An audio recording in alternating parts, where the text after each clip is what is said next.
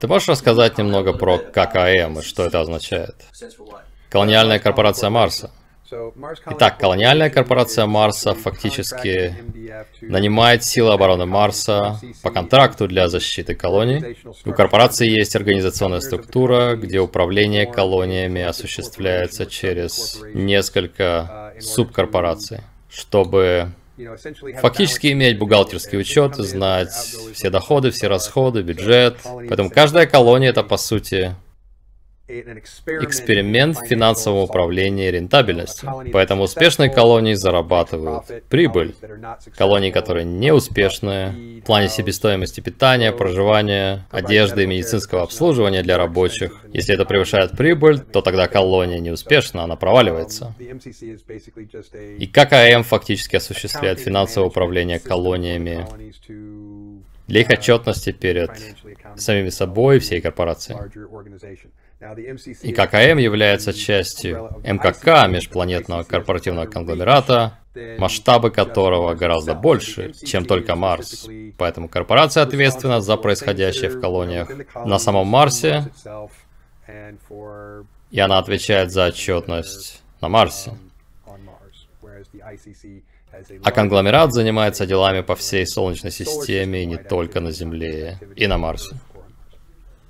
Насколько я знаю, есть uh, граждане колоний с правом голосования, но также некоторые колонии в основном имеют рабский труд или um, принудительный uh, труд или очень низкую оплату. В некоторых случаях они говорят, нет, мы платим им, но их жилье стоит столько-то, их еда стоит столько-то, лечение стоит столько-то. Поэтому то, что мы платим им, съедается стоимостью их содержания, и так они оправдывают невыплату ежемесячной зарплаты или какой-то системы кредитов и фактически рабский труд. Но на бумаге они говорят, нет-нет-нет, мы платим им, мы заботимся о них, но фактически это неправда. Ты видишь тенденцию к запрету рабства на Марсе? Я думаю, тенденция uh, есть, и восстание рабочих 4 года назад как раз было из-за этого. Люди, которые жили в условиях рабства, решили, что с них хватит, и устроили бунт.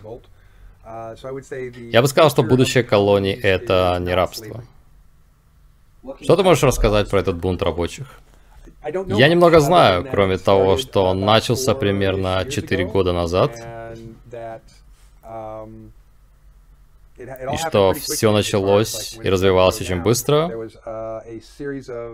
Была серия взрывов на нескольких энергостанциях, силовых станциях и на нескольких производственных заводах. Это разрушило тоннели и изолировало некоторые районы от всей системы и создало территории, которые можно было защищать. И рабочие, которые участвовали в вооруженном восстании, смогли защищать эту территорию. Но, насколько я знаю, корпорация дала некоторым колониям право самоуправления, чтобы колонисты сами все контролировали. Они сказали, нам не важно, какую систему вы выберете, будет ли у вас губернатор, который стоит во главе и контролирует все, или это коллектив рабочих, где у каждого есть голос, и который решает, как будет распределяться прибыль.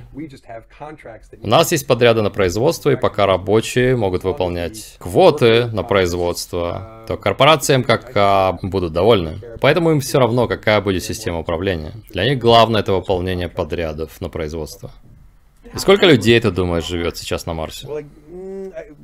Во время переписи было насчитано около 10 миллионов, но мы знаем, что число сократилось. Мы не знаем насколько, потому что не имеем данных о погибших, сопутствующем ущербе, людях, которые просто умерли от голода или от нехватки воды и кислорода. Поэтому я не знаю.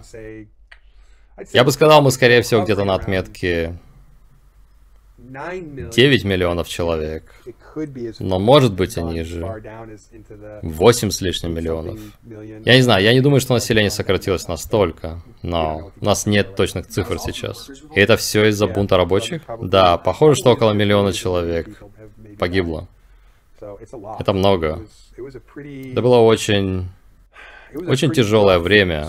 Насколько я понял, первые несколько месяцев очень много людей умерло. И в основном из-за того, что они были просто отрезаны от еды, от воды и от ресурсов. Были люди, которые просто оказались отрезанными и потеряли доступ к продовольствию, умерли с голоду.